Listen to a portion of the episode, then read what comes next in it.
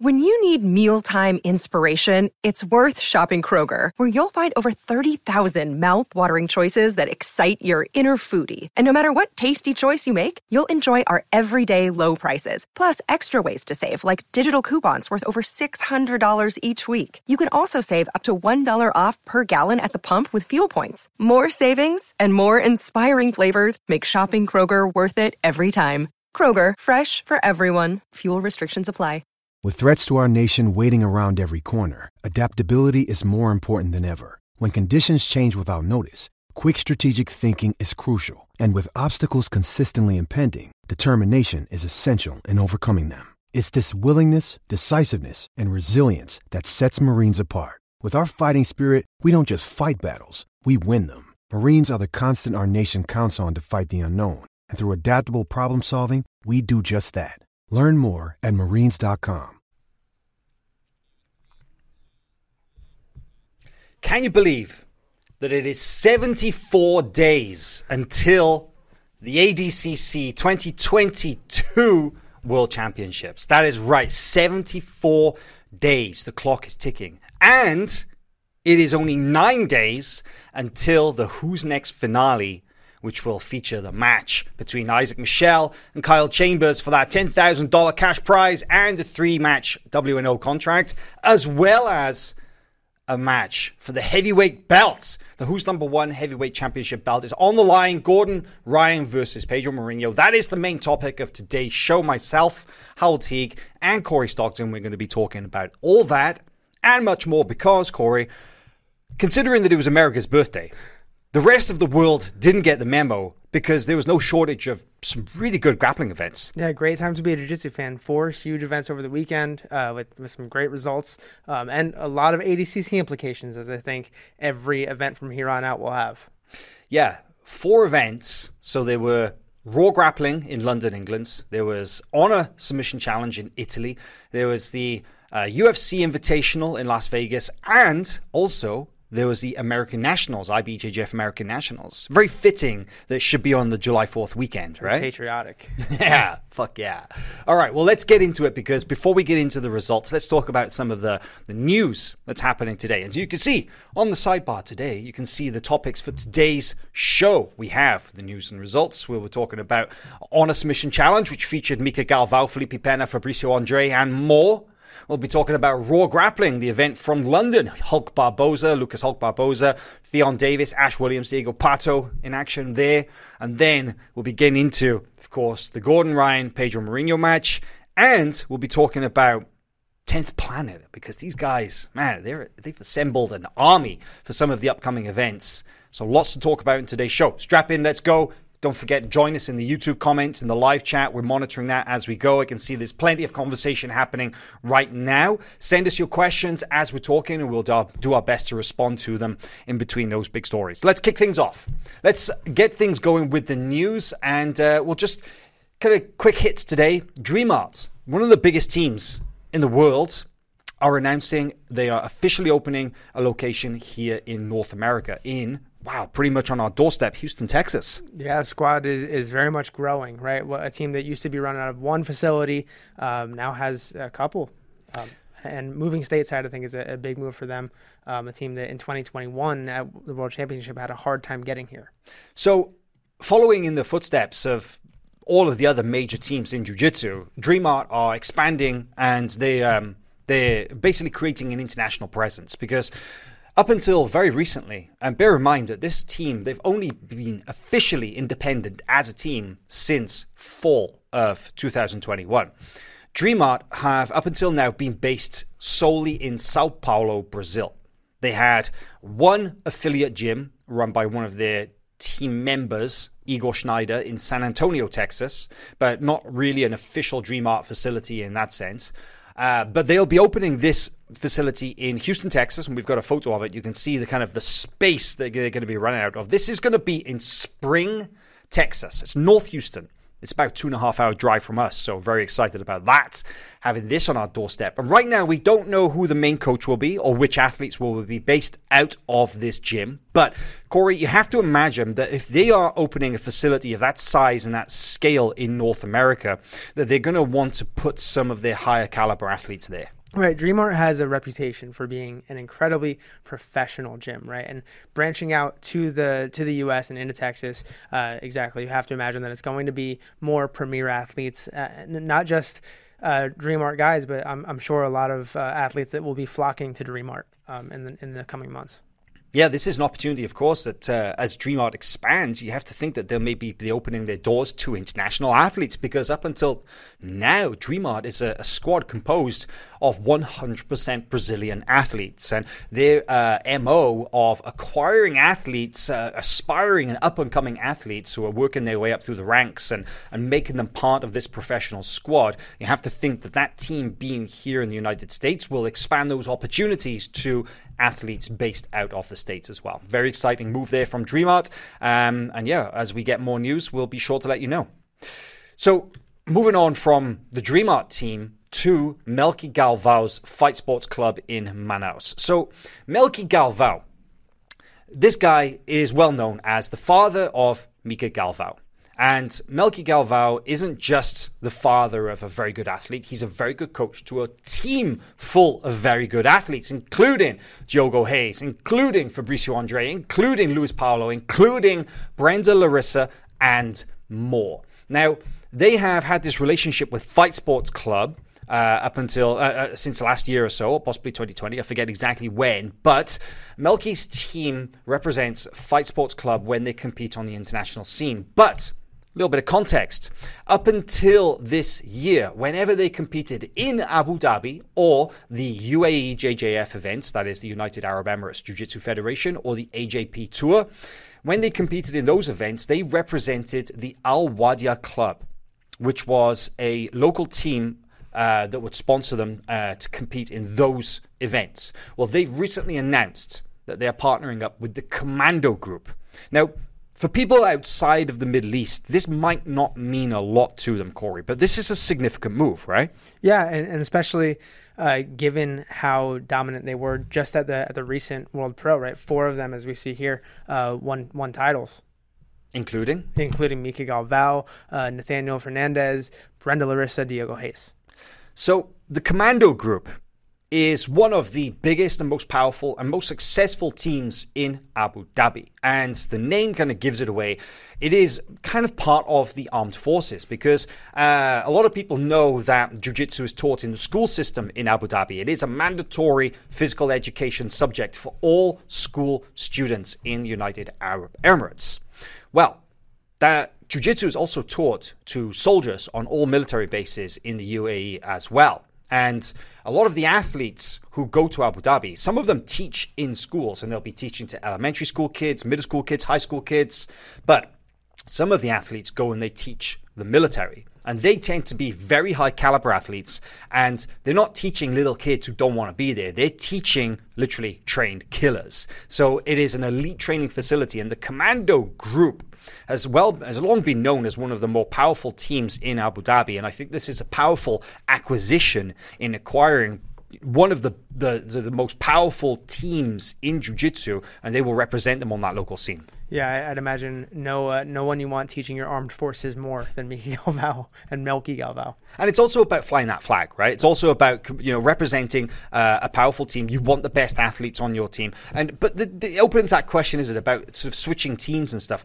This is almost like transfer season. This is almost like uh, uh an international soccer club, you know, signing a player or you know somebody switching, uh, you know, mid-season. any major sports franchise, this is no different. But something a little bit unusual for a lot of people in the jiu-jitsu world. Yeah, we don't really have an off season, right, or a trade deadline in jiu-jitsu as, as you do in many uh, organized sports. But um, there there does seem to be kind of a period in every year where people change teams or people kind of make make some moves, make, major affiliations make moves, as has happened here.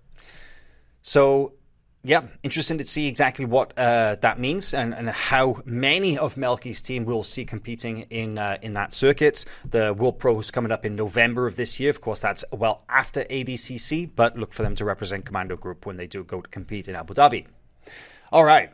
So we're just getting through these results as quickly as we can here because we've got more to cover and we've got a lot of stuff to talk about. But the next one we want to hit is the fact that at the recent UFC Invitational, now this was an event that took place in Las Vegas over the weekend, it was a quintet style team versus team challenge and it featured various fighting promotions as the team. So you had Uriah Faber's fighting promotion, you had uh, Anthony Pettis, among others. And what they did was they assembled teams to go against each other in submission grappling matches. Well, Anthony Pettis reached out to Gordon Ryan and asked him if he would be able to gather some athletes. Well, gather some athletes he did. Gordon Ryan put together four members from the New Wave team to represent uh, Anthony Pettis at the UFC Invitational, and they cleaned up. Yeah, I mean, if you're putting together a squad, you can't think of any better than really a squad of three ADCC invitees uh, and another tough training room member at the at uh, at New Wave. So the 14 members, you can see them here with Anthony Pettis from left to right: Christos Papadelos, Daniel Manasoiu, or AKA Big Dan, Oliver Taza, and Giancarlo Bodoni of those four, three of them were ADCC trials winners. That's right. Uh, Big Dan, Oliver Taza, and Giancarlo Bodoni all won, and I think they all won in different weight, weight categories as well. So Big Dan had a couple of uh, big matches uh, throughout uh, his tournament. He he picked up a number of quick submissions, but I got to say one of his most ent- entertaining matches was that against Andy Varela. We'll talk about Andy a little later in today's uh, show, but wow, that was an incredible match, and Andy just went at him and you know just didn't didn't respect Dan's uh, dangerous submissions because Dan had hit a couple of really nasty subs in a row, and Andy just went out there fearless and went after him. Uh, Oliver Taza submitted J Rod with a straight ankle lock. That was a really interesting match. And Giancarlo Bodoni had a great match with PJ Barch of 10th Planet as well. So some really interesting results out of that one. And, uh, and yeah, uh, something, uh, yeah, congratulations to the New Wave squad. Well, that's uh, almost it from the news and results, but we want to hit the American Nationals before we move on because the IBJJF American Nationals, Corey, now this has never quite had the same level of prestige uh, or status as maybe, let's say, one of the Grand Slam events, such as Brazilian Nationals. But this year, seemed like the action was as good as ever. Yeah, especially uh, I mean both the gi and no gi action were were dialed in, but I saw a lot of really intense nogi uh, specific matches um, in both the, the brown and black belt divisions. Uh, a lot of a lot of really fast paced, a lot of wrestling up, um, a lot of leg locks, and and um, Hunter Colvin especially stood out to me. He had three submissions in his three match day. Uh, finished, I think, all three rear naked chokes. Uh, really flexed his wrestling. Um, one of the most not surprising results per se, but was uh, was that of Felipe Andrew, who had two heel hook victories. oh um, yeah, showing showcasing his developing leg lock game. Actually, we'll see that uh, in just a minute. Oh, here we go. Yeah, so Felipe Andrew has uh, well, we've always known that he's had this really savage straight ankle lock, but uh, has actually lost um, by a heel hook in the past. It seems that he's maybe invested in that uh, in that in that part of the game, and well, the results speak for themselves. Absolutely, David Garmo here also won his division and took third in the absolute. Um, Garmo, of course, a savage when he gets uh, when he gets a chin strap on his opponent. Oh, he's a headhunter, right? for sure. Uh, but yeah, so some some great results. Uh, we're going to see a little bit more, I think, of Felipe Andrew here. Uh, this was the uh, Nogi Absolute winner um, who had a really just mean knee bar at the at the end. But this was the semifinal where he collected an equally kind of vicious straight ankle lock here. Yeah, so this is uh, this is Thiago. Uh, excuse my pronunci- pronunciation of his last name, but I want to say Saldanha and uh, a representative of Renzo Gracie, and, and he looked so sharp in that in, in those matches, right? Yeah, he he uh, ended up taking second in his weight category and uh, won a rematch against uh, against uh, Aaron Teagues in the final with just a, a vicious knee bar. You hear, heard it pop from across the room. Ooh, and so that's a, a little bit of the, the best no-gi action. Let's take a look at this highlight featuring the best gi matches, and uh, I would like to know really what stood out for you from the gi matches here. It was really just the the kind of the the pace and the intensity. Uh, we saw a little bit of Ronaldo Jr. He won his division, um, and Felipe Andrew again, of course, just in in these these opens and the, these American Nationals events, he is seemingly unbeatable, right? He's got such a, a, fierce snap down. His his back takes. He's developing his triangles. His ankle lock is world class. Um, and I'm seeing a lot of familiar faces here. I'm seeing Elizabeth Clay. I'm seeing Michael Liera Jr. I'm seeing Queixinho. Obviously, we see there oh, Natalie Ribeiro, Janaína Maia. We saw Felipe Andrew. It seems like the, the big names came out for this one. And um, I, I, what, what what stood out to you results wise? Like, who impressed you the most? Uh, Ronaldo Jr. looked looked phenomenal, but I, I was really um, impressed by uh, the lightweight winner, um, Michael Liera, who beat Pablo Lavaselli in the final. Um, did a really good job of kind of uh, controlling the pace in all of his matches. Wow, you see some absolute division matches here as well. Love it. Love the back take there. Really, really creative stuff. Well, it just goes to show that the gi season is uh, is is kind of transition into ADCC season, but there's still plenty of opportunities to get your gi fix if you know where to look. Cool. Well, uh, let's move on and let's hit some of the major international events that took place over the weekend, including.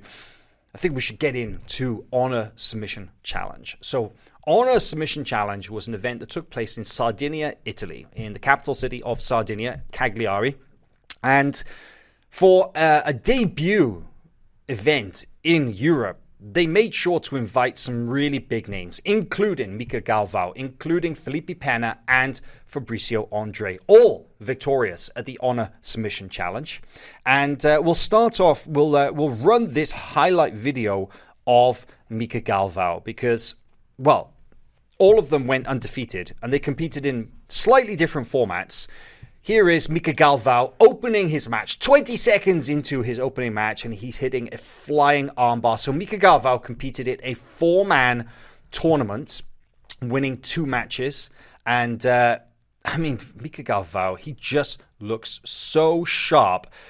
I think that it's performances like this that it, makes you realize that why Flippy, excuse me, why Mika Galvao is just so far ahead of everybody else. Yeah, you know, for somebody who has such uh, what you might consider a high risk game, right? Those high flying techniques, those flying attacks, he's so precise. So even when he's taking big risks, nothing's ever out of place.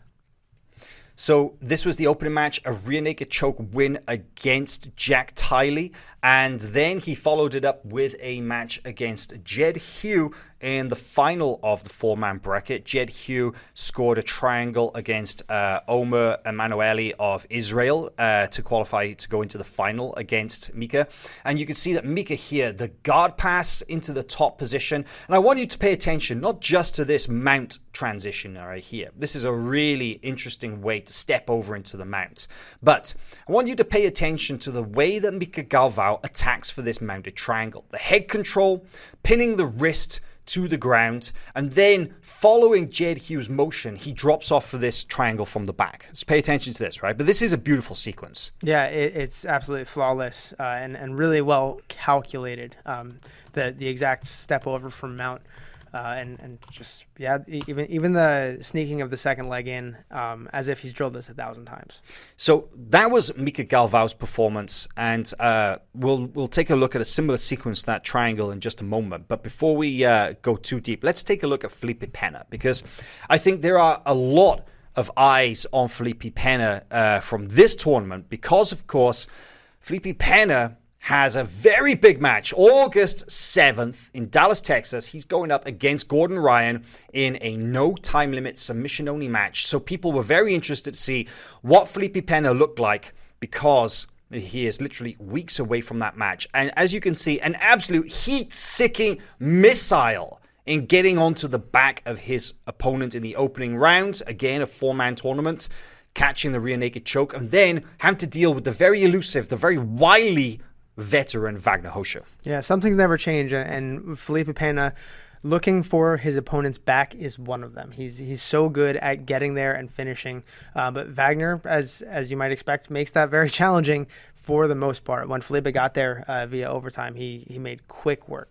So the, yeah, to make it clear, that video right there of the rear naked choke against Wagner. So it went the distance. And then the rules of this event, they were submission only, but they had an EBI style uh, overtime round Uh, Wagner had three minutes to attack from Felipe, ba- Felipe Pena's back first. He could not submit, submit Felipe, but Felipe did not escape. But then, when Felipe took the back of Wagner, he submitted Wagner in 32 seconds.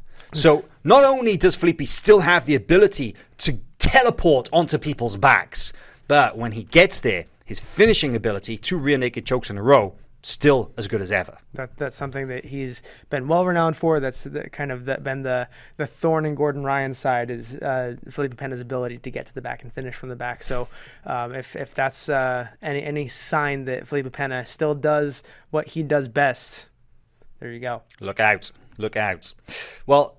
The final performance that we want to highlight from Honor Submission Challenge is that of Fabricio Andre. Let's roll this highlight video and you get to see the famous power up at the beginning of the match. So he competed in a three man round robin tournament. He had two matches. This first match against Jack Sear of the UK. And I want to point out Felipe, uh, excuse me, Fabricio Andre's amazing footwork in passing the guard. And then Again, pay attention to this the mounted triangle, the wrist, the, pinning the wrist to the floor and the head control and stepping over into the mounted triangle. A slightly different finish, but an almost identical setup to what Mika used in his match. Definitely looks like that's something that they've been working in that training room in Manaus. Uh, uh, Fabricio here finished it from the mount, while Mika uh, was able to transition to the back off of it, but the setup was identical um, and something that is very fitting of their overall grappling grappling style. Now, this was a very short match against the Italian Alessio Sacchetti, uh, a strong grappler who had a good performance. And look at this. This is uh, just a couple of moments of this uh,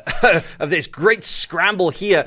the, the, the, caption on Instagram said it well. He tried to Fabricio Andre, Fabricio Andre, and he paid the price because he threw up the flying triangle. Fabricio Andre was able to get out and then hit this really unusual armbar finish, which we've again we've seen Mika Galvao do it. looks so familiar. Yeah, the, their styles are, are, very, very similar and very um, persistent at attacking specific things. Right? They they attack the arm when their opponent turns away. They attack the neck from the from the mount. Um, the the Melky Galvao style, I guess you could call it, um, is kind of identifiable when you watch it enough. Yeah, there's something in the water there in Manaus. Those kids, so impressive. And uh, yeah, everybody going out there and putting on great shows. 100% submission rate for Mika Galvao, for Felipe Pena, and for Fabricio Andre. Uh, we have all the matches uh, on Flow Grappling. You can go back and watch all of those, and you can catch up on the action from the weekends. Because I imagine you were probably a little bit busy. anyway, let's move on, and we'll talk about another of the major European events that went down over the weekend. That of Raw grappling.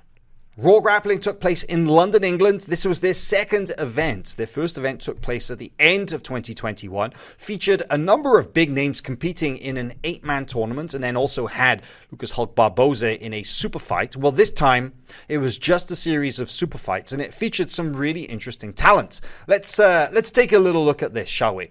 Producer Tyler, if you would please, can you bring up the first of the highlight videos? Let's take a look at Lucas Hulk Barboza's highlight video against that of Thomas Brejcha. So, from the UK, representing Gracie Barra, a very powerful athlete, Thomas, man, he went head to head with Hulk and kind of tested Hulk's wrestling a little bit. You know, you could see he was a little bit chippy there, the aggressive hand fighting. Thomas certainly not backing down from Hulk, who has a reputation of physically imposing himself on his opponents, Thomas showed no feature in going headfirst into his opponent. But this is the Hulk show. And Hulk did what he does best got top position using his wrestling, managed to pass the guard, and then, after getting the back, finished with another one of those armbar triangles from the back, an attack that we're seeing again and again here, Corey. Yeah, I think uh, arm bars are resurging, but especially in a position as dominant as the rear the rear triangle,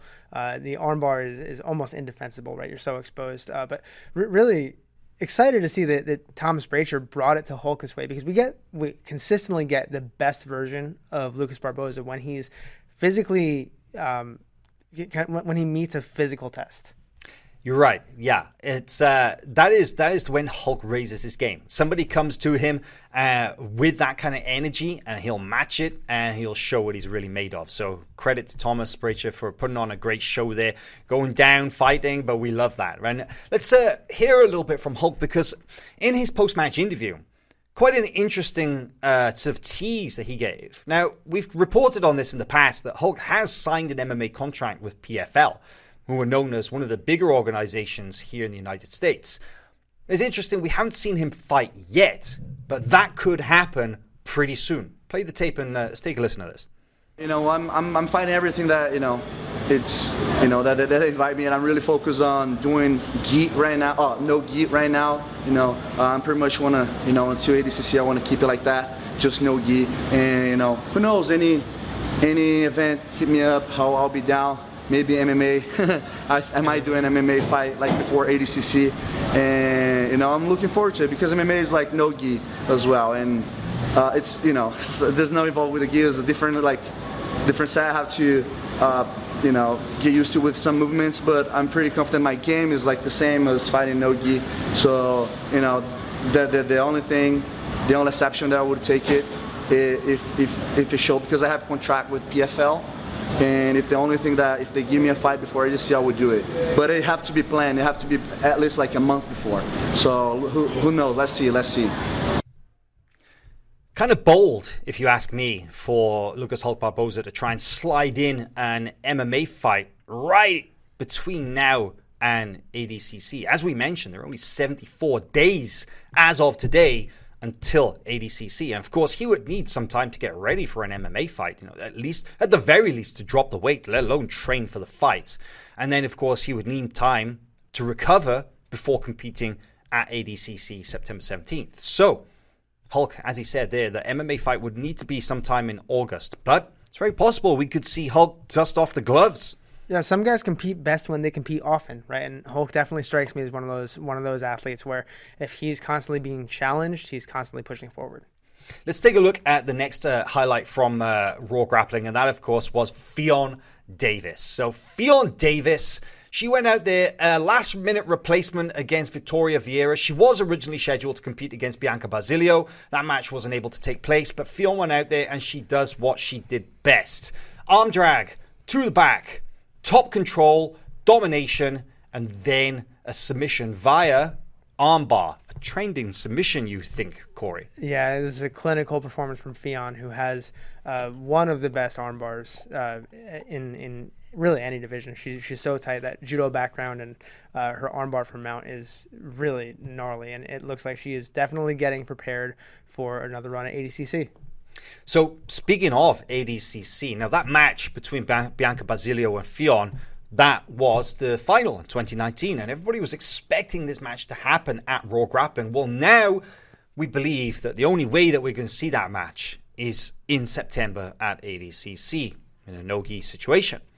Well, kind of interesting because now she's going to be doing her camp with JT Torres at Essential Jiu Jitsu. I mean, she's technically an Atos athlete, as is Bianca Basilio. And it makes me wonder if in the bracket, whether they're going to actually be matched up to compete second round in the semi final as opposed to the final. You know, I think everybody wants to see that match. And for, for my money, the earlier we see it, the better. Let's make sure we get that and then see whichever one of them pushes through. Well, something to think about. But let's take a uh, let's take a quick look at the interview with Ffion as well, because she talks a little about Bianca and about her plans for ADCC in September. I was very, very nervous in the lead up. I don't know, I felt like quite um, anxious beforehand, more than normal, so I'm just glad it's over I'm really grateful to Victoria for, for stepping up and stepping in on such short notice because um, there was difficulty finding a, new replacement that close. Uh, but then there's ADCC and I'm looking forward to that. And uh, I mean, maybe just, you know, it's a long time since we fought last, so that'll be, it'll be good to see how things are now. Um, I'm hoping to do something else in August, like maybe another show um, or another tournament, just something to keep the momentum going because I like to stay active and competing. So COVID wasn't like that. Uh, so uh, I'm trying to get as much in as possible now, so just make sure my nerves are under control because I get very yeah, you're anxious. Gonna, you're gonna do your camp with uh, JT Torres for ADC? Yes, yeah, yeah, I'm really excited for that. I think it'll be really motivating to be around someone who's won it twice. so uh, I'm very excited for that, and one of my friends is coming out too to train, um, and I'm, I'm just really looking forward to the, the training and, and getting in the zone for it. So there you have it. That uh, yeah, she's going to be training with JT Torres, and I think that just being in the same room as a two-time ADCC champion, that that kind of confidence, that kind of energy is going to definitely rub off. So, an interesting choice for uh, Ffion to link up with JT. Uh, definitely caught us a little by surprise, but it's not surprising in the grand scheme of things. No, it makes a lot of sense to to prepare with somebody who is that good at preparing for this tournament, right? JT famously doesn't compete very often, but when he does, he prepares in such a precise manner that he's always on top of his game for the, for the exact right time in September. So something I'm very happy about. Uh, so obviously people realize I am British, but maybe not everybody realizes that I'm from Wales. And uh, Wales is a very small country with only a population of three million people, but it has a really healthy and a really, really strong and growing jiu-jitsu scene.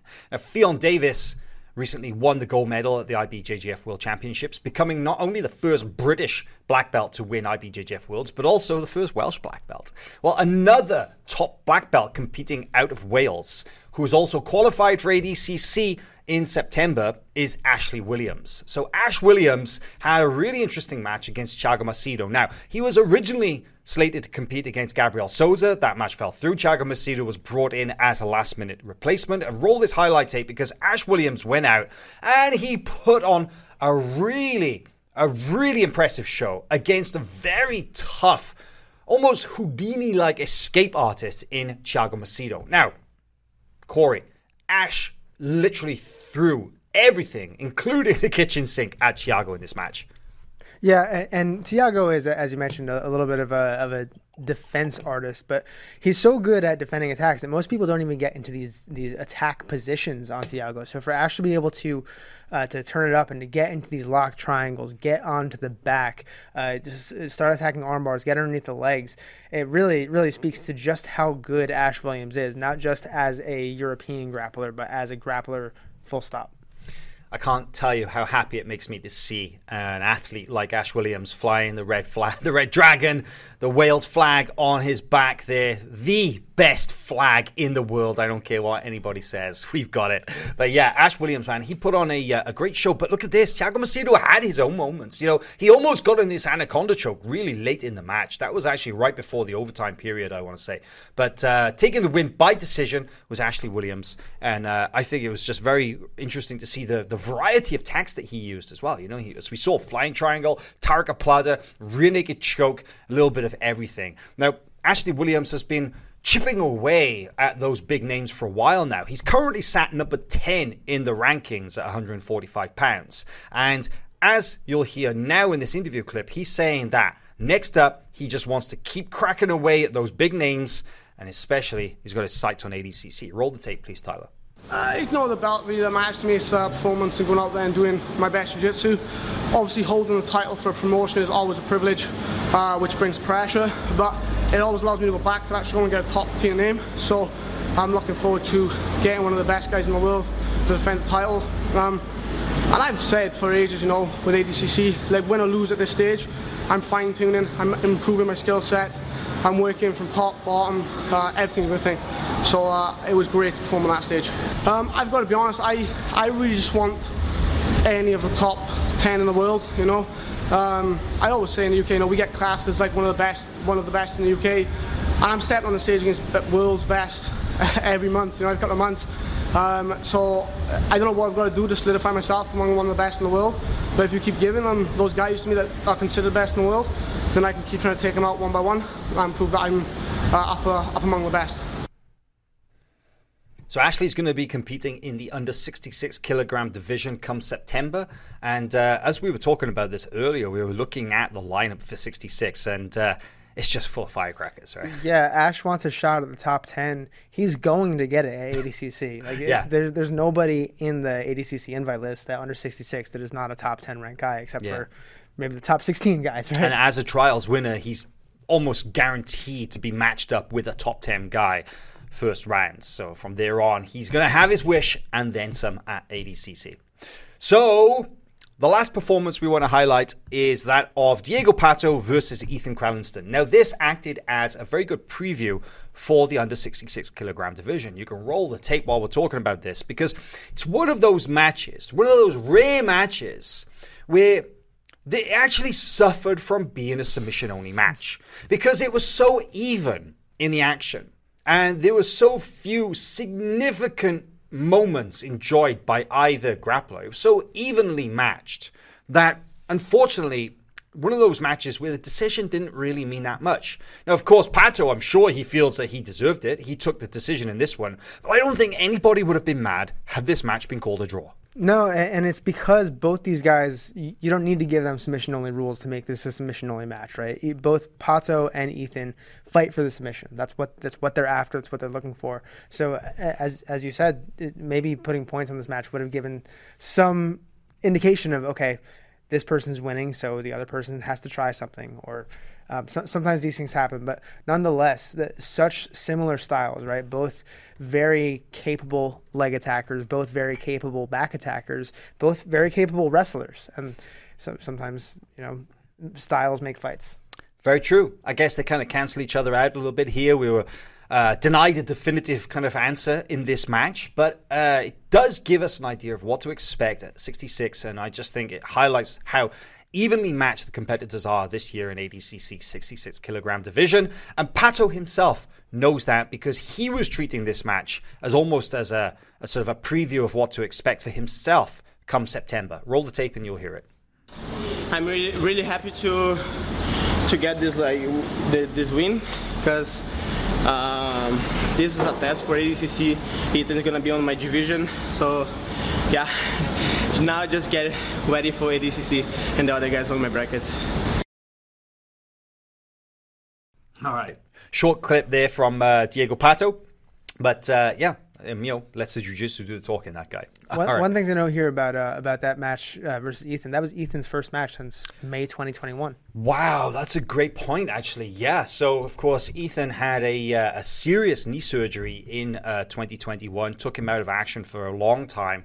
And it's been a long road back from injury through all the rehab and stuff and the training. And um, yeah, I remember seeing, Uh, because it's kind of funny because I go and I work out at a Gold's Gym here in Austin, Texas. It's literally, literally next door to B Team. And the amount of times I go in there and I'll see Nicky Rods working on the biceps, or you know Isaac Michelle and Nicky Ryan are hanging out doing something or other.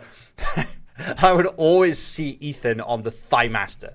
He'd always be on that machine. You always see the chicks on, you know, kind of working like the sort of the thigh muscles. Mean, he was doing it as part of his rehab, but it was always hilarious. I would always see Ethan, and he's just there working the buns.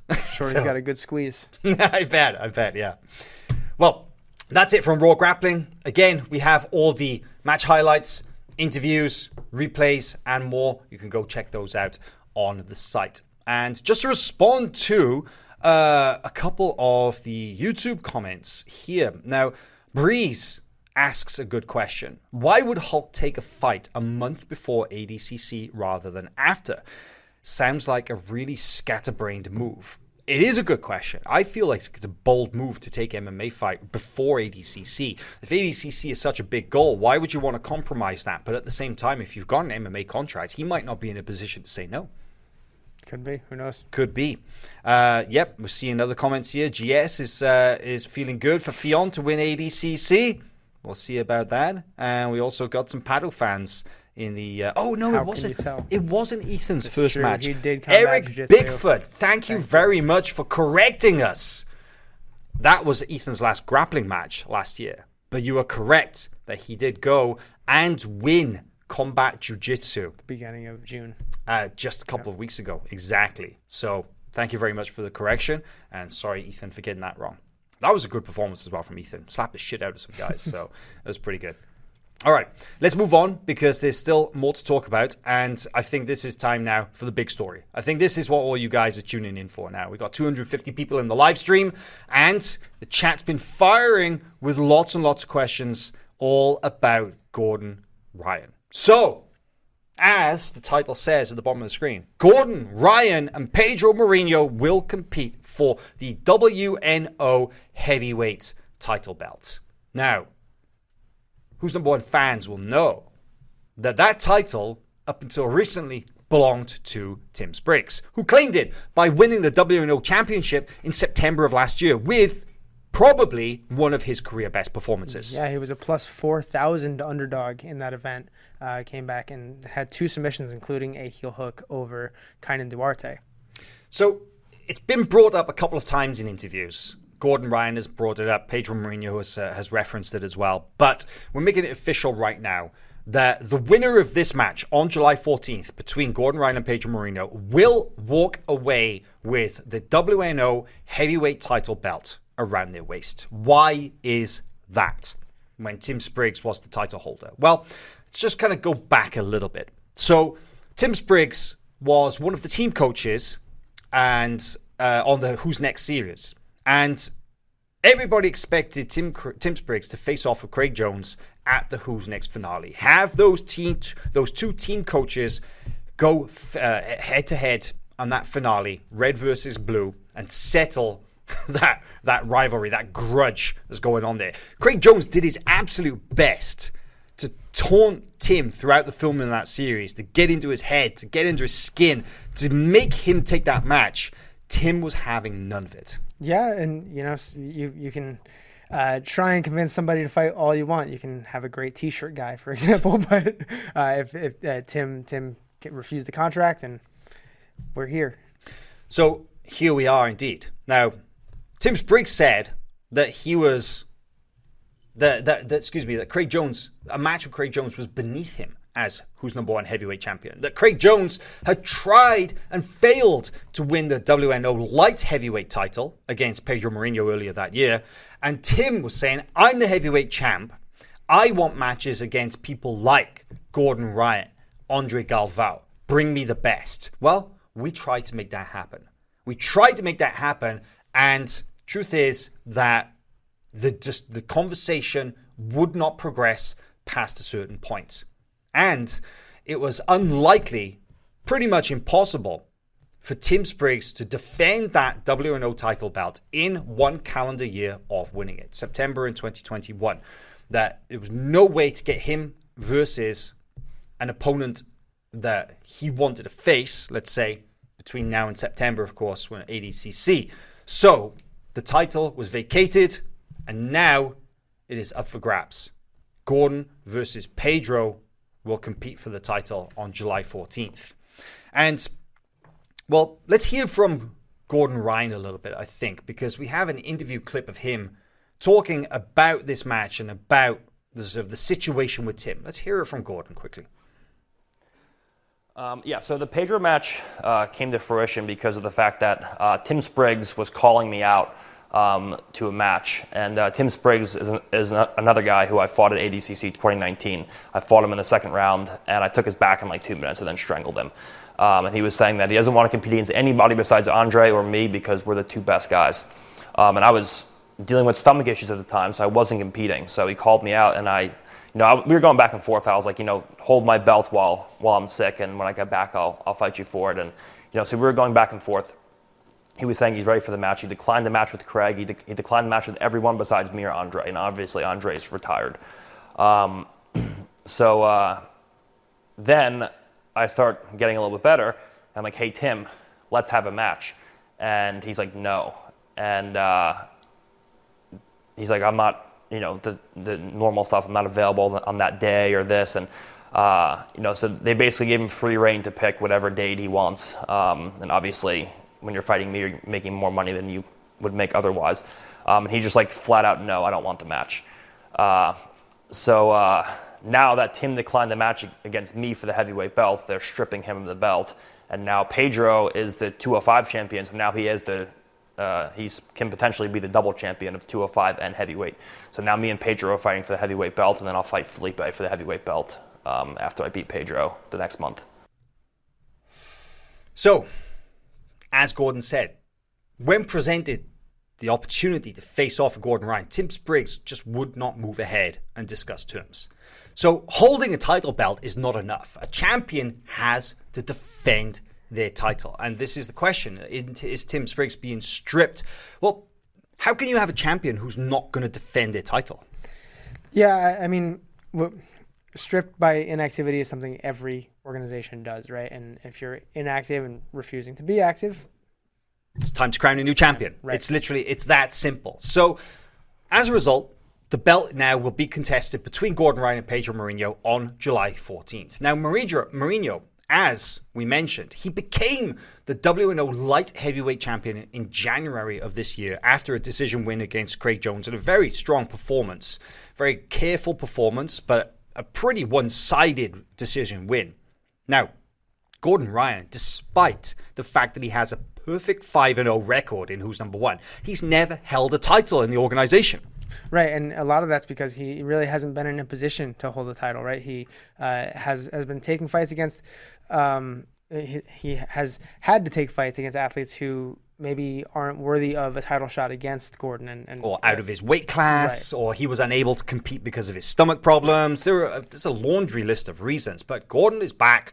Gordon is ramping up for ADCC. He's got the match with Pedro on July 14th. He's got Felipe Pena on August 7th. He's got ADCC at the end of September. So Gordon obviously has a plan for the next couple of months. But let's not count out Pedro Marinho because he has an opportunity to join Tye Ruotolo in becoming the second, only the second, who's number one, champ champ. Because Tye Ruotolo holds both the 170 and the 185 title belts. And Marinho has said that if, if he is successful, he already holds a 205 title. If he wins the heavyweight title, that he would even consider cutting weight and dropping down to 185 to become the champ, champ, champ.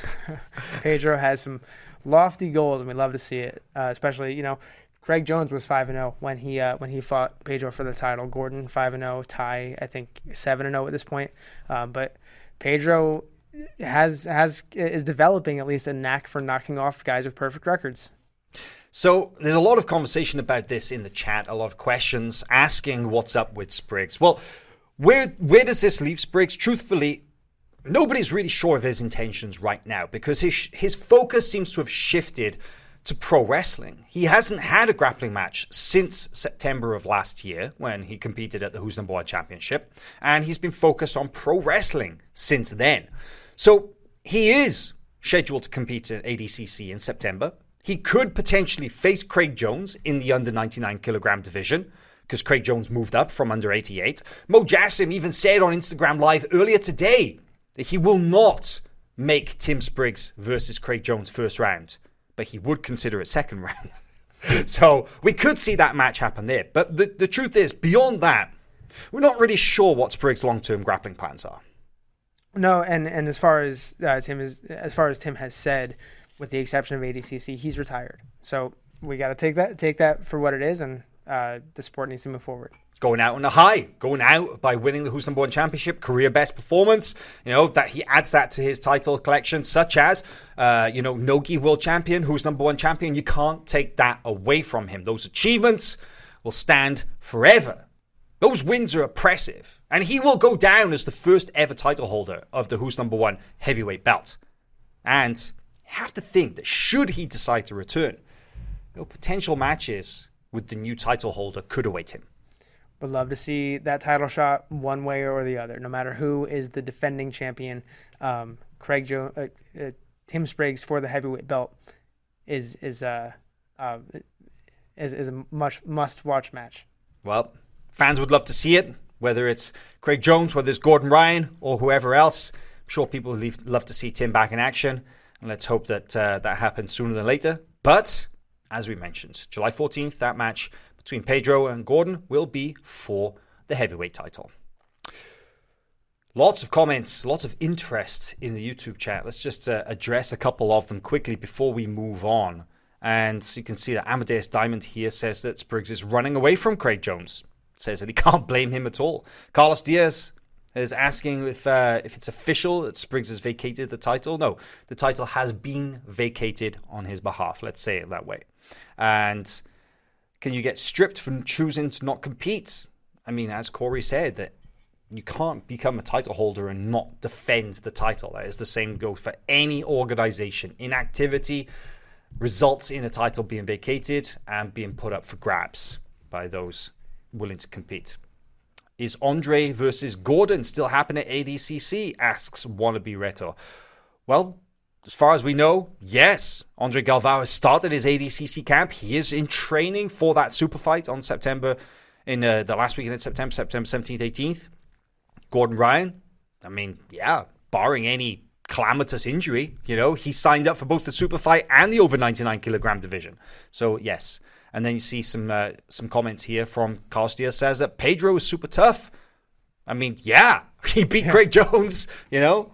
So this, uh, this, there's a lot to say about this match between uh, Gordon and Pedro. We're looking forward to it. You know, we'll talk about it a lot next week in next week's show. It is literally happening in nine days' time. It is going to be Thursday, July 14th, as the uh, main event of the uh, of the Who's Next finale. So don't miss that one. All right, final story for today. We're going to talk about 10th Planet. 10th Planet. Man, these guys they have just expanded across the world now. I asked Eddie Bravo actually how many 10th planet schools there were around the world, and he said he has no clue. He lost count. He said that the organization, the system, as he calls it, the 10th planet system, has grown so much that there are black belts in the 10th planet network that he's never even met. Because it used to be that Eddie Bravo promoted all of those black belts. And now his black belts are creating black belts. And it's just going on and on from there. And the team has picked up a lot of momentum, I would say, over this last year or two. And they will be sending no less than eight competitors to ADCC 2022. Let's uh, take a little look at this graphic that we have here that highlights all of the ADCC competitors this September. Talk us through who we got here, Corey. ADCC Trials winner, West Coast Trials, trials winner Keith Krikorian, uh, Gio Martinez, Andy Varela, PJ Barch, John Blank, Kyle Boehm, Vinny Magalhaes, and Elvira Karppinen. So this is a powerful lineup right here. And as you said, you've got trials winners, Keith Krikorian, Kyle Boehm. You got the invites and the well, you, let's say the veterans. You've got uh, John Blank, Gio Martinez, and Vinny Magalhaes.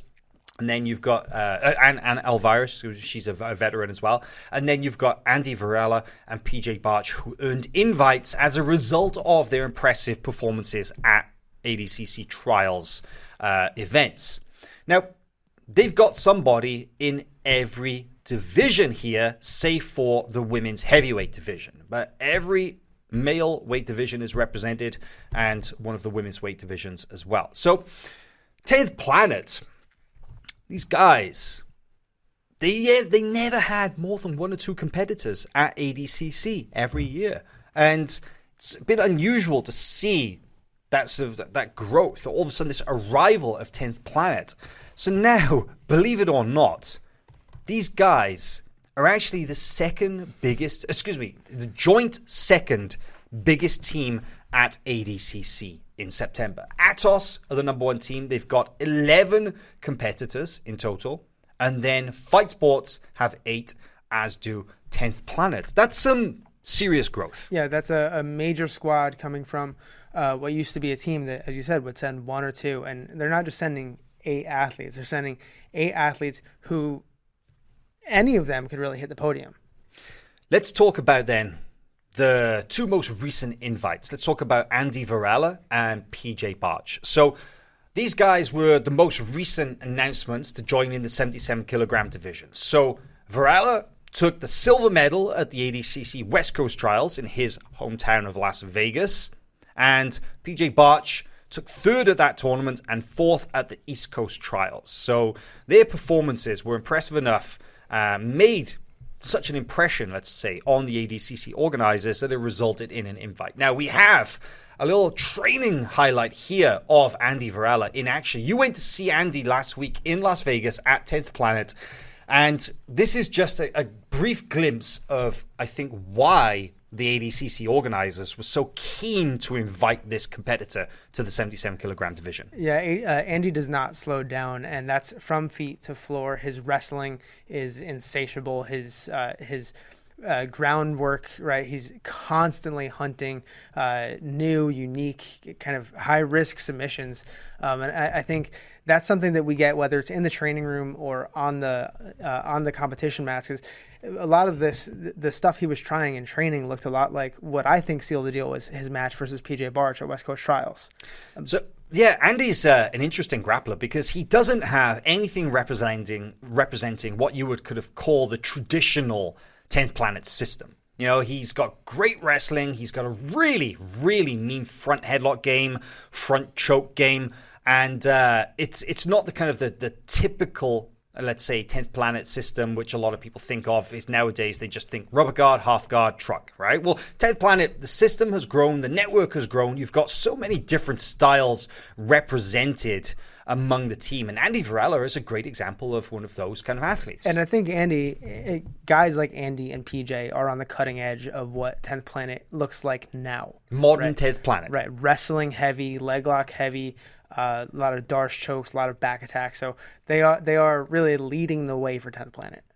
Andy Varela is a, a fierce competitor. You know, we've seen him on action in, in many different events. He's going to also compete here next week on the Who's Next finale. He's going to be uh, in a match against uh, ADCC Trials under 88 kilogram winner Jake Rodriguez, J Rod. And that's going to be a crazy match. Really looking forward to that one. Varela is obviously sight set on ADCC, sight set on the match with J Rod. But uh, you got to speak to him a little bit in Vegas and uh, maybe one with Ronald's clip and just hear what he had to say. Yeah, let's hear from Andy himself.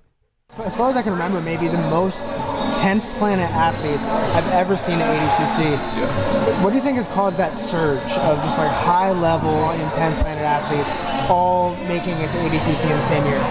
I think that most 10 planet athletes came straight like nogi every day, and I think that played a huge part of it. Is that we are pretty much just used to it and putting all our all our pennies into that bank. So I think we were able to catch up pretty quick to all the top guys, you know. Um, and for the most part, it's pretty crazy because there's different styles from like all the top guys. Like if you look at all 10, 10 top 10 planet guys, they all have kind of different styles. So it's kind of crazy to see how there's been a guy from like pretty much every state at least to come up and start competing with the guys at the top level. So yeah, as I said, the Varela is a fierce competitor. Uh, I highly recommend if you get a chance to watch his match with Big Dan from the UFC Invitational last week because that was just a showcase of of Varela just going forward. Great blast double, really effective guard passing, and uh, you can see all that and more in the training rounds that you uploaded. But for me, a, a, a big part of Varela as well is his mentality. Yeah, he, he goes for the kill, and there, there's no really getting in his way. He doesn't back down for any match, whether that's, um, as I mentioned, the West Coast Trials, a teammate in PJ Barch, or um, a, a, really like highly reputable um, competitor like uh, Magid Hage, or even Big Dan. Right, he's pushing forward no matter what. So, speaking of his teammate, PJ Barch. So, PJ also got the call up to the under 77 kilogram division. We can play this clip here. This was from actually the ADCC West Coast Trials in Las Vegas.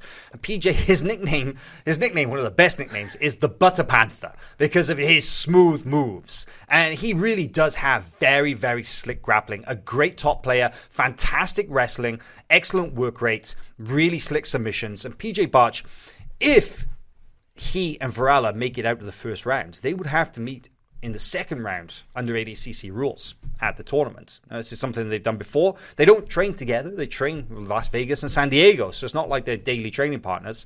No issue in facing off at the trials. I'm sure it'll be the same at the World Championships. But Barch and, and Varela, I see some similarities between the two stylistically, as you mentioned. The great headhunters using kind of like, you know, guillotine attack front headlocks and stuff. But very different competitors, I would say, overall. How so? Well, you look at the kind of the style of Varela, pure aggression, goes out there, tries to break his opponents. Barch, always a high work rate, but I would say just a touch more finesse to his grappling skills. Yeah, I, I can definitely see that. I, um, but you look at their their finishing rate, right? Um, and they both are very high finishers, just right, created by different um, approaches to the grappling game. Big fan of PJ Barch. And we've got an interview with him on the site actually, where he talks about the prospect of being called up to ADCC. And he talks a lot about how he, he analyzes his past performances at the ADCC trials. He's very open about his failings. He's very open about the fact that he feels that he wasn't his best version of himself. He analyzes his mistakes and he talks about what he's done to fix that. But he also talks about the prospect of entering the 77 kilogram division, which is I think, almost universally regarded as one of the toughest divisions at this year's tournaments. Let's hear from PJ.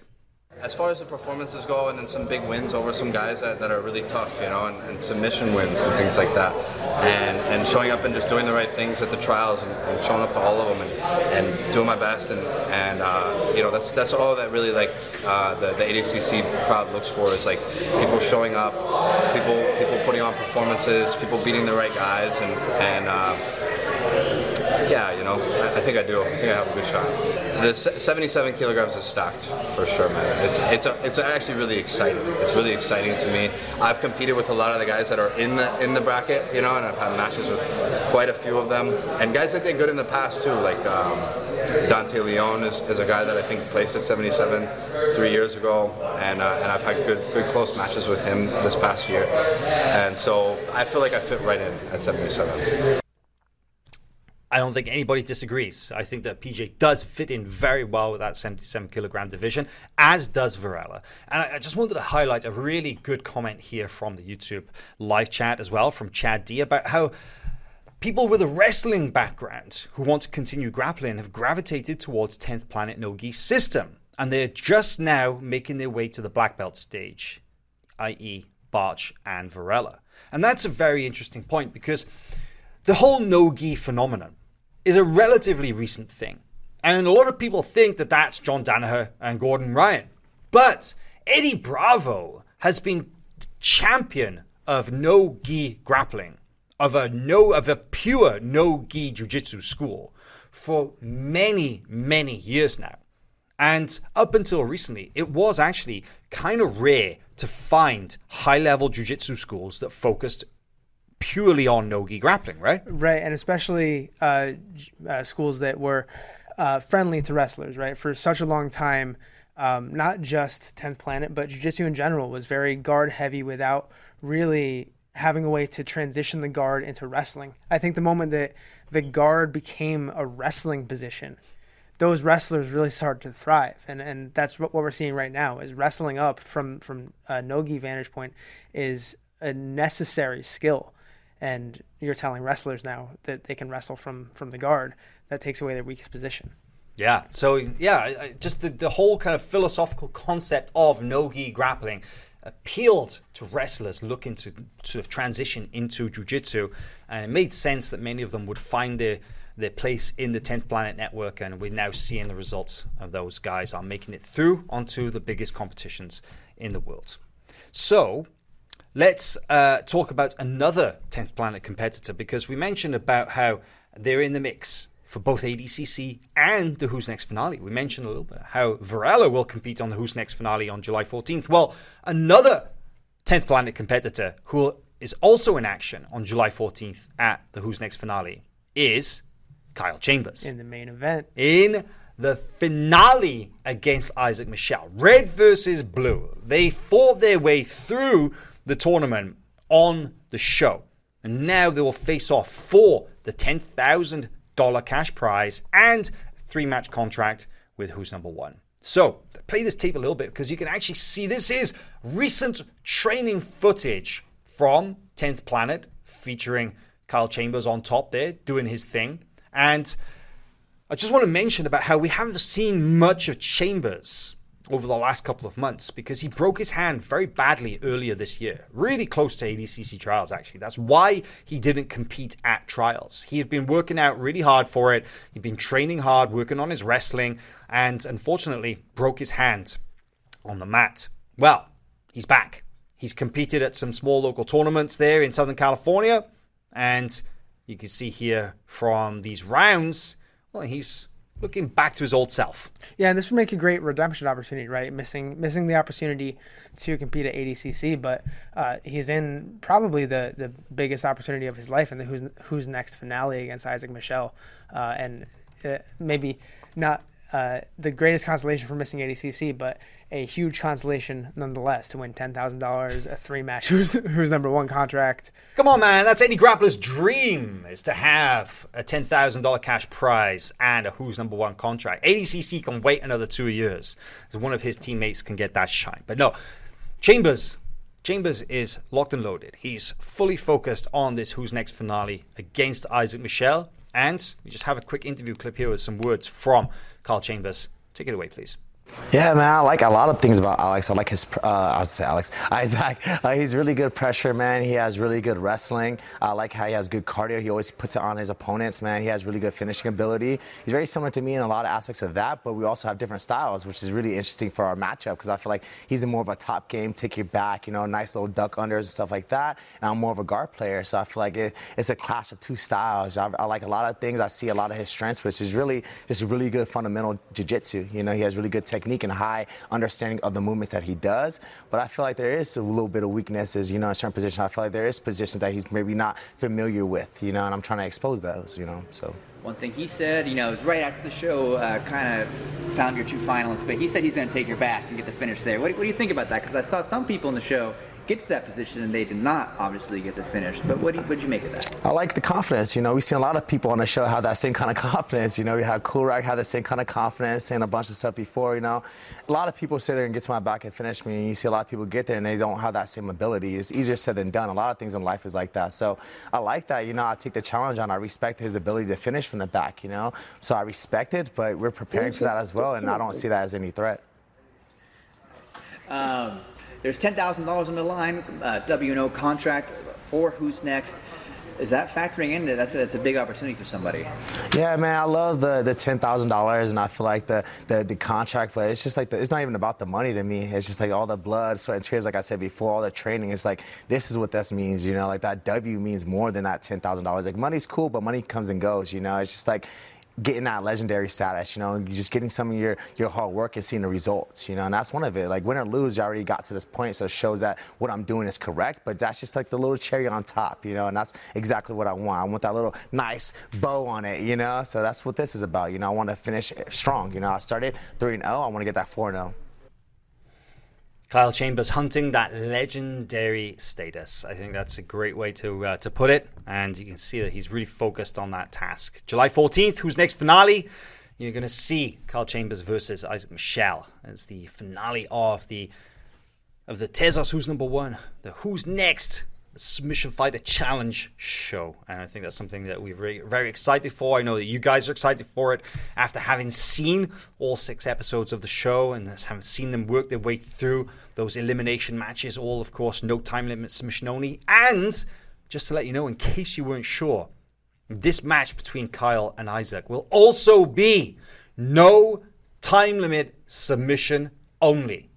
There is only one way to win and that is to make your opponent tap out. Just like on the show, this match on July 14th, no time limit. Can't wait for that one. Excited? Can't wait. Yeah, huge incentive for uh, no time limit sub only for these guys to get it done quickly uh, at home. Make sure you order your pizza ahead of time, and uh, yeah, let's let's uh, let's let's see what these two guys have to offer each other and the rest of us. Well, that's pretty much it from today's show. Uh, a lot of good jiu-jitsu talk today. Uh, really appreciate everybody in the live chat for joining us for the conversation and uh, keeping things going here at FloGrappling. Uh, we've got tons of match footage, got tons of interviews with top ADCC figures, everybody from the likes of John Danaher and Eddie Bravo to Gordon Ryan, Andre Galvao, and many, many others, all the top athletes. We've got tons of ADCC training, interview footage. We're highlighting classic matches from the last couple of editions of ADCC. We got all this and much, much more on FloGrappling. And we'll see you next week for another episode of Grappling Bulletin. Until next time.